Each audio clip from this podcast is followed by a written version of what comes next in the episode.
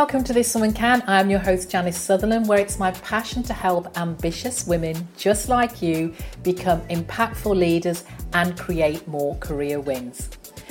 Now, in my challenging communication workshop, I asked the attendees what motivated them to attend the workshop. I always ask that question.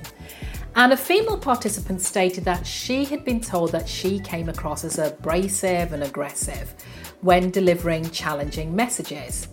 And we proceeded with the workshop, and when it came to the role play, because I always include them, and she acted the part of a manager doing performance management, all I can say is that this simpering, nice girl persona that she was telling me she had didn't resonate with her description of being aggressive.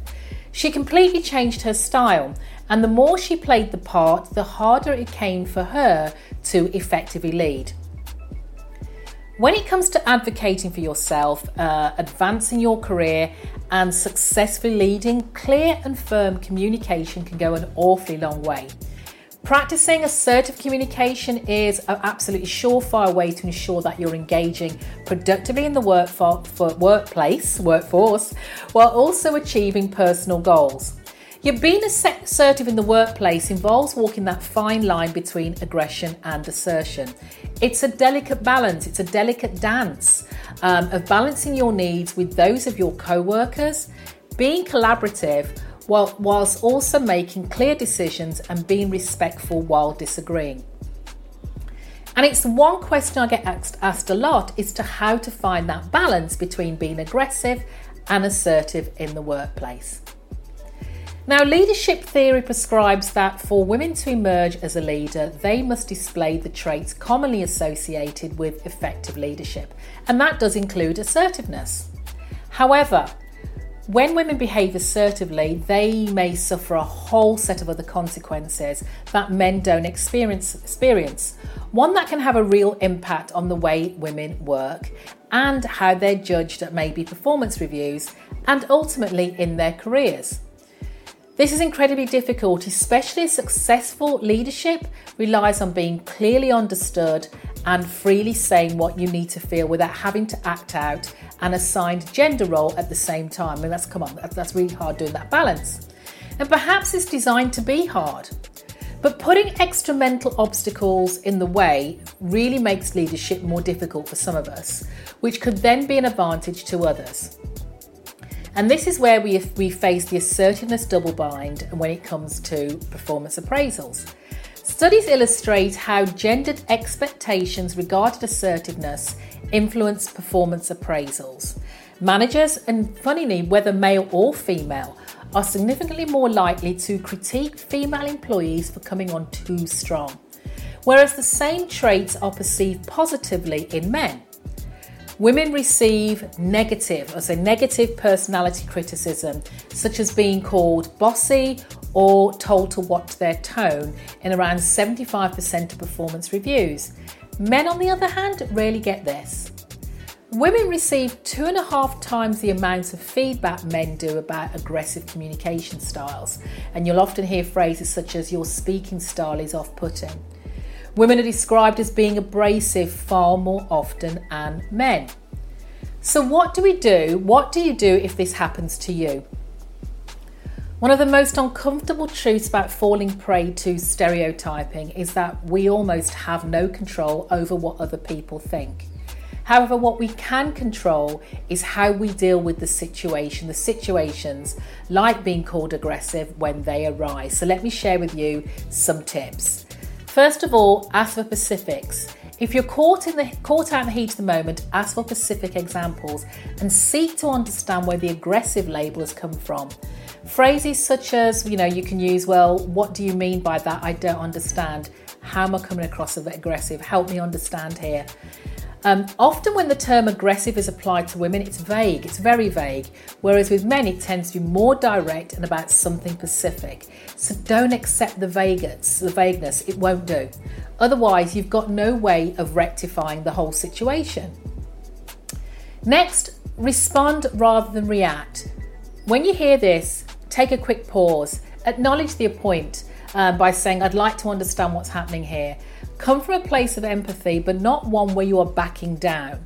Um, you can say something like, let's diffuse this, help me unpack it, let me understand, because that's not my intent. Coming across like that isn't my intent. Use inclusive language. Take the issue away from the personal and towards a mutual professional goal by using inclusive language. It can be challenging for both parties, but what's really critical here is that you seek to understand and to be understood. And it might be understanding how you lead or what they can expect from you.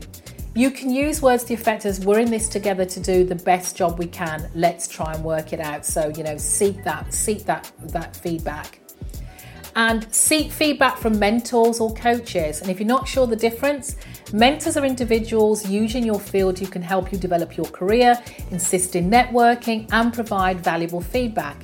And in today's world, you can expect to have multiple mentors throughout your career.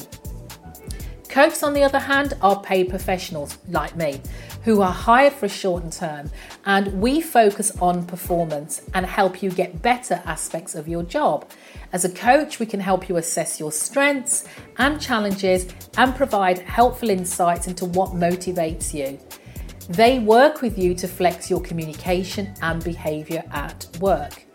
And you can also learn more about yourself and communication style by noticing how people respond to you. Yeah?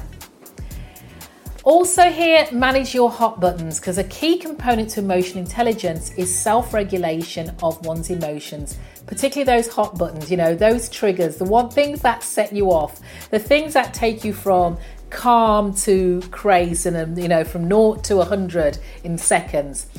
When you're in that state, you lose rational thought and you lash out. Every one of us has hot buttons, often stemming from past experiences.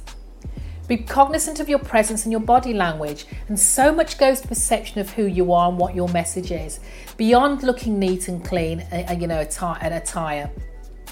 You know, doctors with white name on coaches, oh, sorry, with badges set a professional tone, but they must be clean and crisp. And as important or more important are other components, including posture, eye contact, and hand gestures. Assertive features of posture include a relaxed stance, and maybe your hands in your pockets sometimes.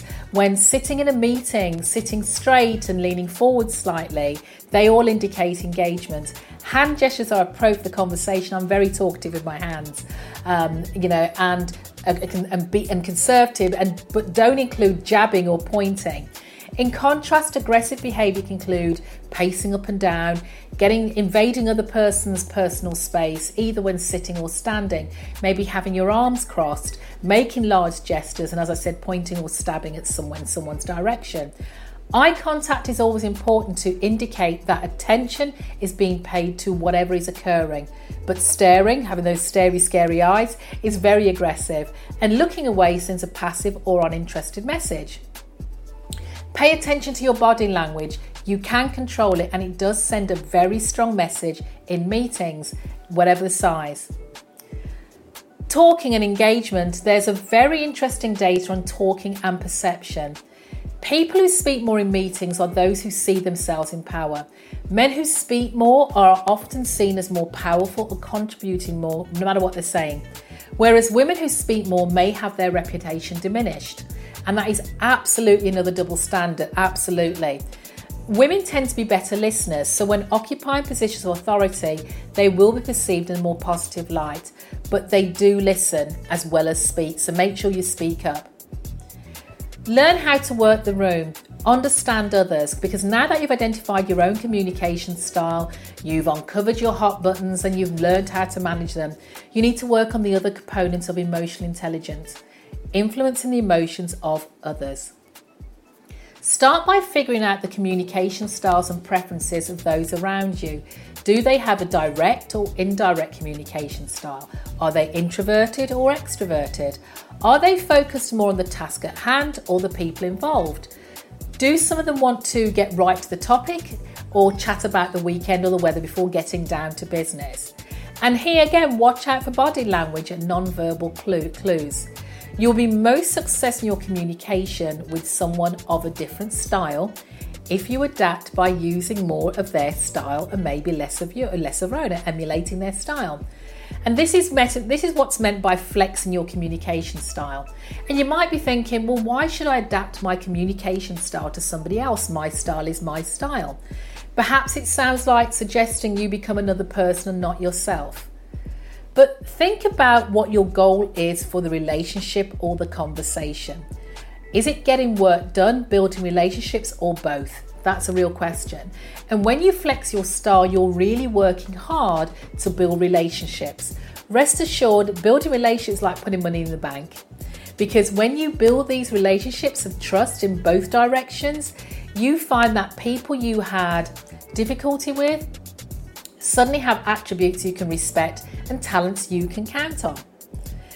Now, maybe you've been told you're too aggressive, and if you've learned that and you're thinking about what I've said and you think you're coming on too strong and that your behavior needs maybe needs some altering because you are a little aggressive in your work environment, you can try some different strategies. Um, as well as reflecting on the points I discussed earlier, uh, be really objective with yourself and ask yourself, where do I need to improve? And other things you can do is, as I said, listen actively. Give your full attention to those speaking. And if you're in a meeting, turn away from the computer, move to a table you can both sit across from each other rather than a desk. Be present. Don't answer your phone, don't be multitasking. Ask open ended questions, clarify, summarize, acknowledge your colleague, colleague's point of view. Acknowledgement is not acceptance, but it is affirmation that your colleague has been heard. Another tip is never speak, call, send emails, or make social media posts when someone has made you angry. Don't do it. And also remember to give credit whenever possible and share credit generously. I know we get uber busy, we can sometimes forget. And my husband shared with me that the most annoying aspect he has with a particular colleague uh, at the moment is that they never say thank you or acknowledge the work that has been done. They just want to hear that thank you, two words. And if you all else, and if all, if you are struggling, find something to agree with. And this can be particularly hard when you think the other person's speaking utter rubbish. But I bet that shows in your face. Remember, it's okay to say I disagree. You can phrase disagreement to say as uh, John or you know Janice. I have an I agree this is a serious issue, but I have another approach to solving the problem. That first agreement makes that individual feel heard, while you guide the conversation a completely different direction. So, those are my tips. And I began by acknowledging the bias that bias against assertive behaviour for women in the workplace results in unfair double standard. I definitely acknowledge that. But I hope I've shared some information to help you become more emotionally intelligent in order to be effective and have influence in your professional lives. And at the same time, we know that from our own experiences that unpopular decisions need to need to be made. You may need to act quickly and decisively because a situation requires it, and you have zero time to hear out the opinions of others. But with a smile and a measured tone of voice, your maybe sometimes perceived as aggressive behaviour may be well perceived as, as, as assertive. Persist in acting collaboratively and never hiding your knowledge. Use your skills communication to own your situation. Never ever dim your light for what you need to do, for what you're trying to get across. And if you want to learn more tips, you want to have more advice, don't forget you can sign up for the Lead Her Ship Matters newsletter over my website, janicesutherland.com. And until next time, remember if I can, you can, this woman can. Take care until next time.